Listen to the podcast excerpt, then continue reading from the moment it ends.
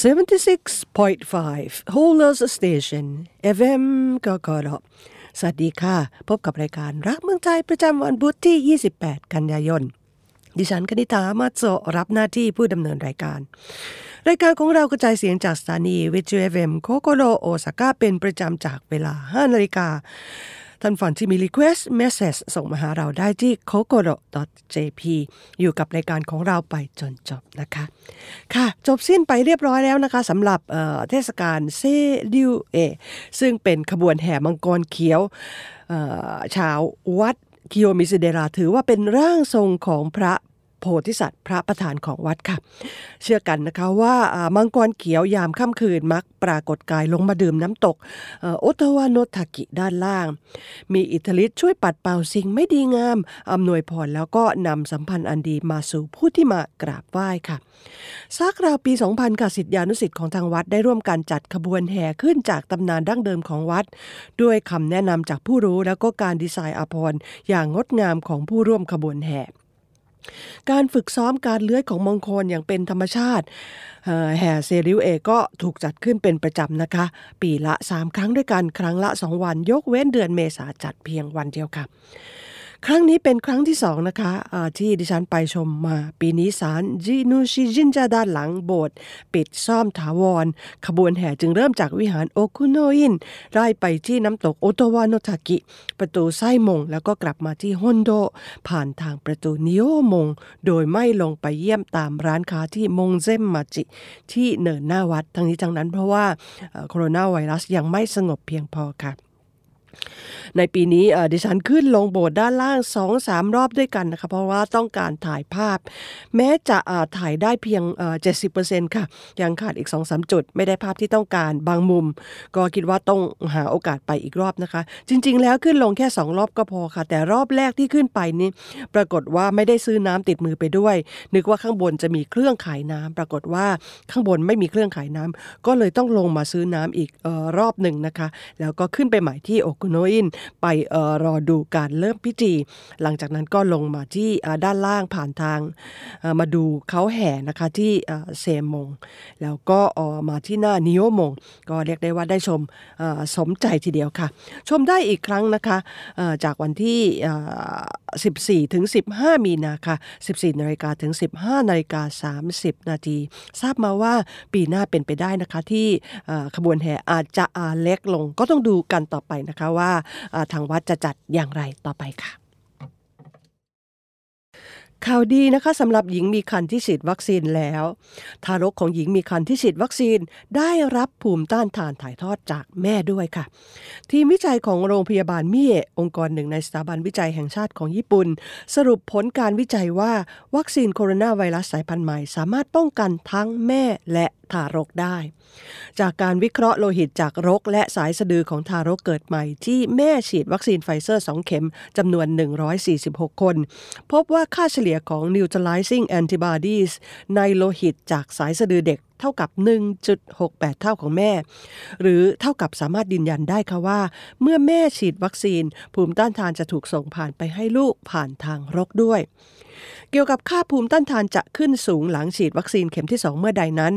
พบค่ะว่า ค่าจะสูงสุดเมื่อฉีดระหว่างตั้งครรภ์สัปดาห์ที่ 28 ถึงสัปดาห์ที่ 34 และแม้จะฉีดเมื่อเริ่มตั้งครรภ์ใหม่ ๆ หรือว่าใกล้คลอดก็ตาม ก็สามารถวัดค่าภูมิต้านทานสูงได้ในระดับหนึ่งนายแพทย์สุกะหัวหน้าทีมวิจัยสรุปค่ะว่า การป้องกันทารกจากโรคภัยไข้เจ็บ คือการให้ภูมิคุ้มกันต่อแม่ให้มากที่สุด จึงแนะนำให้หญิงมีการฉีดวัคซีนเพื่อป้องกันลูกในครรภ์ค่ะ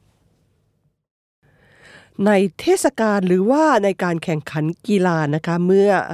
จบสิ้น แล้วก็ทีมที่ชนะมักจะมีการโยนรุ่นพี่หรือว่าผู้นำของทีมขึ้นเหนือฟ้านะคะ ซึ่งภาษาญี่ปุ่นเรียกว่าโดอาเกะทราบไหมคะว่าโดอาเกะนั้นเป็นธรรมเนียมของประเทศใดแล้วก็มีที่มาอย่างไร จริง ๆ แล้วโดอาเกะนั้นเป็นธรรมเนียมที่เห็นแต่ในญี่ปุ่นเท่านั้นเองค่ะ ก็เลยอลองเช็คดูค่ะว่ามีประวัติความเป็นมาอย่างไร ค่ะ ก็เรียกกันว่าธรรมเนียมโดอาเงนั้นเป็นธรรมเนียมที่พบกันทั่วไปในประเทศญี่ปุ่นนะคะ ลองเช็คดูก็บอกว่าเริ่มจากเจ้าอาวาสรูปที่ 14 ของวัดเซงโคจิ ในจังหวัดนางาโนในสมัยเอโดะค่ะ ที่ได้เชิญชวนให้ผู้คนช่วยกันอุ้มผู้คนที่เป็นกำลังสำคัญ จัดพิธีฉลองธัญญาหารสมบูรณ์ ซึ่งพิธีพิธีของวัดเซงโกจินี้เรียกว่าโดโดจิ เป็นพิธีที่จัดทุกเดือนธันวาคมค่ะ ก็มีการโยนหลายคนค่ะ ขึ้นสูงติดต่อกัน2อสาครั้ง จากนั้นเป็นต้นมาค่ะธรรมเนียมดังกล่าว จึงเผยแพร่ไปยังเทศกาลต่างๆ รวมไปถึงการแข่งขันกีฬา การแสดงความสำเร็จในช่วงสำคัญของชีวิต เช่น เมื่อสอบติด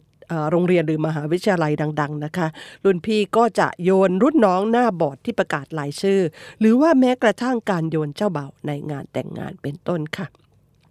เมื่อสองสัปดาห์ที่ผ่านมาดิฉันได้มีโอกาสไปชมคิชิวดะดันเจริมัจรินะคะ ก็ไปตามดูหลายจุดด้วยกัน ที่หน้าปราสาท คิชิวาดาโจนะคะ ก็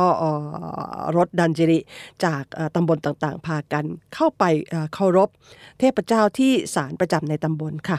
ตำบลนากามาจิรถดันจิริของเขาก็เข้ามานะคะ แล้วก็รถติดอยู่พักหนึ่งค่ะ ลูกน้องก็เลยพากันโยนหัวหน้าแล้วก็รุ่นพี่กันสนุกสนานมีการโดเกะกันงดงามทีเดียวนะคะ เรียกได้ว่าช่วงที่ไปนมัสการเทพเจ้าหรือว่ามิยาอิรินะเป็นช่วงที่สงบที่สุดของเทศกาลคิชวาดาลันเจริค่ะ แต่ว่า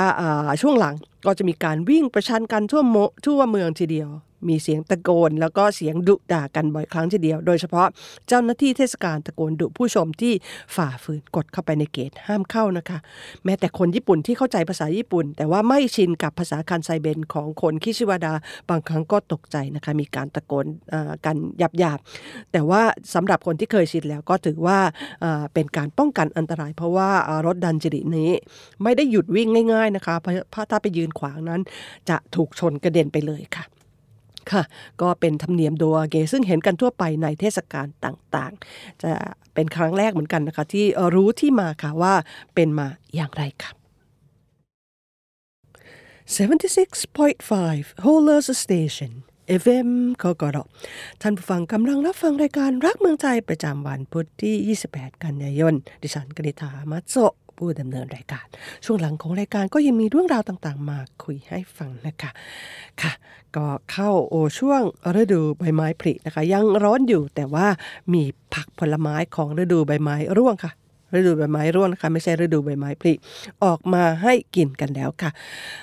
ผลไม้อย่างหนึ่งที่รอคอยกินนะคะก็คือลูกแพรยักษ์ ซึ่งมีชื่อสายพันธุ์ว่านิโคลิจากตำบลโทจิกินะคะตอนนี้ยังไม่ออกมาจะทยอยออกมาก็ช่วงประมาณตุลาไปจนถึงกันยาค่ะ นาชิ หรือว่าลูกแพรนั้นแท้จริงแล้วเป็นผลไม้หน้าร้อนนะคะ วางตลาดมาตั้งแต่สิงหาถึงกันยา แต่ว่าส่วนใหญ่จะเป็นพันโคซุย หรือว่านิจุเซกิ ซึ่งก็หวานชุ่มฉ่ำแต่ว่าจะเก็บได้ไม่นานนะคะนาชิซึ่งออกช่วงประมาณตุลาถึงมกรานั้นเป็นช่วงอีกพันหนึ่งซึ่งพัน ชื่อว่าพันนิโคดิ ชื่อน่ารักทีเดียวค่ะ ลูกใหญ่มากๆ หนักราวเออลูกละ 1 กิโล ราคาผลหนึ่งก็สักประมาณ 600-700ถึงเยน ซึ่งคิดเป็นโลแล้วก็ไม่แพงมาก ลูกหนึ่งแบ่งกินได้ 2 ครั้ง ครั้งละ 2 คนด้วยกันนะคะ นิโคดิค่ะร้อยละ 90 มาจากจังหวัดโทจิกิ แปลงพันธุ์มาจากพันนิตากะกับโฮซุยจดลิขสิทธิ์เมื่อปี 1996 เป็นหนึ่งในสายพันธุ์ที่ออกวางตลาดช้าแล้วก็เริ่มเก็บได้จากกลางเดือนตุลาคม แล้วก็หากรักษาไว้ในห้องเย็นก็จะวางขายได้ไปจนถึงราวปีใหม่ แต่ว่าจะหวานกรอบสู้เก็บใหม่ๆช่วงต้นตุลานั้นไม่ได้ เปลือกจะออกสีน้ำตาลอมแดงค่ะ หวานจัดไม่มีรสเปรี้ยวปน ผลใหญ่อย่างต่ำก็ราว 800 กรัมขึ้นไป เวลาเลือกให้ดูผลที่เปลือกอตึงมีนวลนนะคะ ยิ่งหนักแสดงว่ายิ่งช้ำมองหาผลที่เปลือกสีออกแดงทั่วทั้งใบไม่มีแผล บางผลอาจจะเป็นร่องๆ ไม่กลมสวย แต่ว่าไม่มีผลกระทบใด ๆ ต่อความหวานความกรอบด้านในค่ะ เก็บไว้ได้นานในช่องผัก ซึ่งมีความเย็นไม่สูงเกินไปค่ะ ผู้รู้บอกนะคะว่าความหวานตรงก้นลูกจะสูงกว่าตรงใกล้ขั้วพ่อครัวฝีมือดีนิยมขูดผลเอาไปผสมทำซอสออกรสหวานตามธรรมชาติค่ะนาชิมีกลูโคสสูงกว่าผลไม้อื่นๆมาก แต่ว่าเป็นกลูโคสที่ทำไม่ทำให้อ้วนหรือว่าฟันผุง่าย แคลอรี่ก็ต่ำแถมยังเป็นกลูโคสที่ช่วยให้ลำไส้ทำงานได้ดี เหมาะสำหรับคนที่ท้องผูกง่ายนะคะ aspartic acid ในนาชิยังช่วยฟื้นฟูร่างกายได้ด้วยค่ะ ท่านฟังที่ชอบทานผลไม้นะคะ ลองหานิโคดิช่วงตุลาถึงปลายปี ต้นปีมาชิมดูสักครั้งค่ะ ลูกเดียวกินครั้งหนึ่งได้ถึง 4-5 คนด้วยกันค่ะเช้านี้มาดูที่มาของออมันทอดคลุกน้ำเชื่อม หรือว่าไดยากุอิโมะ กันนะคะมันเทศหรือว่าสัตซุไมโมเก็บใหม่ๆ ในต้นฤดูใบไม้ร่วง เริ่มทยอยออกวางขายแล้ว เมื่อวันก่อนได้มันหัวขนาดกลางๆมาสองหัวนะคะ หั่นเฉียงเฉียงแช่น้ำไว้สักพักเพื่อลดกรดโครโรเจนิกแอซิดในมันออก เช็ดให้แห้งก่อนลงทอดในน้ำมันราว160 องศาค่ะ หลังสุด สุกใหม่ๆ ก็เทใส่ในหม้อน้ำเชื่อมร้อนๆ โรยงาดำเคี่ยวสักพักให้น้ำตาลซึมเข้าไปในเนื้อเป็นอันเสร็จ คนญี่ปุ่นเรียกมันเทศชนิดนี้ว่าไดกากุอิโมะไดกากุอิโมะแปลตรงตัวได้ค่ะว่ามันมหาวิทยาลัย ไม่ใช่อนุบาลนะคะ ไม่มีใครยืนยันที่มาของชื่อเมนูนี้ได้เลย รู้แต่ว่าเริ่มวางขายการแถวย่านคันดะในกรุงโตเกียว ซึ่งมีมหาวิทยาลัยดัง ๆ กระจุกกันอยู่มากมาย บางตำราก็ว่าสมัยต้นโชวะใหม่ๆ นักศึกษามหาวิทยาลัยโตเกียว ที่ต้องทำงานไปเรียนไปด้วย ความยากจน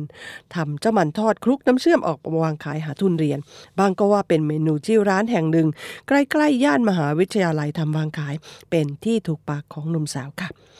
ปัจจุบันนี้ไดงากุิโมะเป็นที่ชื่นชอบของผู้คนทุกวัย โดยเฉพาะมันเก็บใหม่ๆในช่วงฤดูใบไม้ร่วง มักจะสุยๆ หวานหอม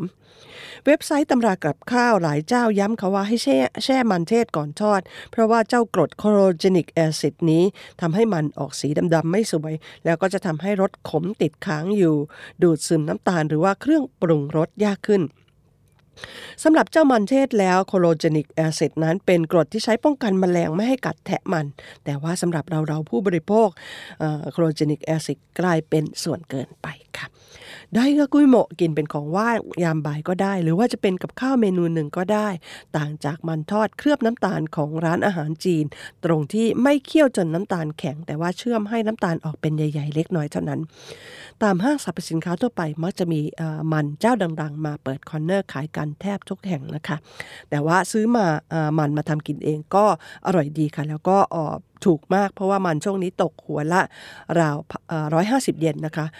กินได้ 3-4 คนทีเดียว แล้วก็ถ้าเหลือก็แบ่งไว้ใส่ปินโตในเช้าวันรุ่งขึ้นก็ได้อีกด้วยค่ะปิดท้ายกันด้วยสุภาษิตญี่ปุ่นนะคะ千里の道も一歩から 千里の道も一歩から แปลตรงตัวได้ว่าหนทางพันลี้ก็เริ่มจากหนึ่งก้าวพันลี้ไกลมากทีเดียวนะคะ เป็นเรื่องราวใหญ่โต แต่ว่าจะเริ่มขึ้นได้หรือไม่ ก็ต้องให้ความสำคัญกับก้าวแรกนะคะ หนทางแม้จะยาวไกลเพียงใดก็ต้องเริ่มจาก ก้าวแรกกันทั้งนั้น เป็นคำสอนของญี่ปุ่นค่ะว่า การพยายามทำทำสิ่งรอบๆตัวก่อน จะเป็นหนทางไปสู่ความสำเร็จออลองถามเพื่อนคนญี่ปุ่นที่ช่วยทำรายการนะคะว่าสุภาษิตนี้ใช้กันบ่อยในหมู่คนญี่ปุ่นหรือไม่เเธอบอกค่ะว่าค่อนข้างจะมีโอกาสใช้น้อย เพราะว่าโอกาสที่จะใช้เช่น จะทำอะไรแล้วลังเลไม่สำเร็จ หรือว่าไปเตือนใคร หรือว่าในทางตรงกันข้าม เป็นคนที่ประสบความสำเร็จมาหลายต่อหลายครั้งนะคะ แล้วก็เตือนผู้คนรอบข้างว่าก่อนที่จะคิดอะไรใหญ่โตให้ลงมือทำจากก้าวแรกให้ความสำคัญก้าวแรกกันก่อนค่ะ ก็หลายคนอาจจะพูดเรื่องราวใหญ่โตนะคะจะทำโน่นทำนี่แต่ว่าไม่ขยับไปมาก่อนอื่นค่ะ ขยับทำในสิ่งที่ตัวเองทำได้ก่อนมันถึงจะไปที่ก้าวต่อไปหรือว่าก้าวสุดท้ายได้ ตั้งเป้าหมายใหญ่ ๆ ไว้ได้ค่ะ แต่ว่าจะต้องทำอะไร ซึ่งเป็นสิ่งรอบๆตัวแม้แต่ว่าจะเป็นเรื่องเล็ก ๆ เสียก่อน ค่อยว่ากันทีหลังนะคะรายการรักเมืองไทยของเรารับฟังได้เป็นประจำที่ radico.jp ช่วง time free zone นะคะแล้วก็ท่านผู้ฟังที่มี request message นะคะส่งมาหาเราได้เสมอค่ะที่ kokoro JP รายการรักเมืองไทยในวันนี้คงจะต้องขออำลาท่านผู้ฟังไปก่อนแต่เพียงเท่านี้ พบกันใหม่ สัปดาห์หน้า สวัสดีค่ะ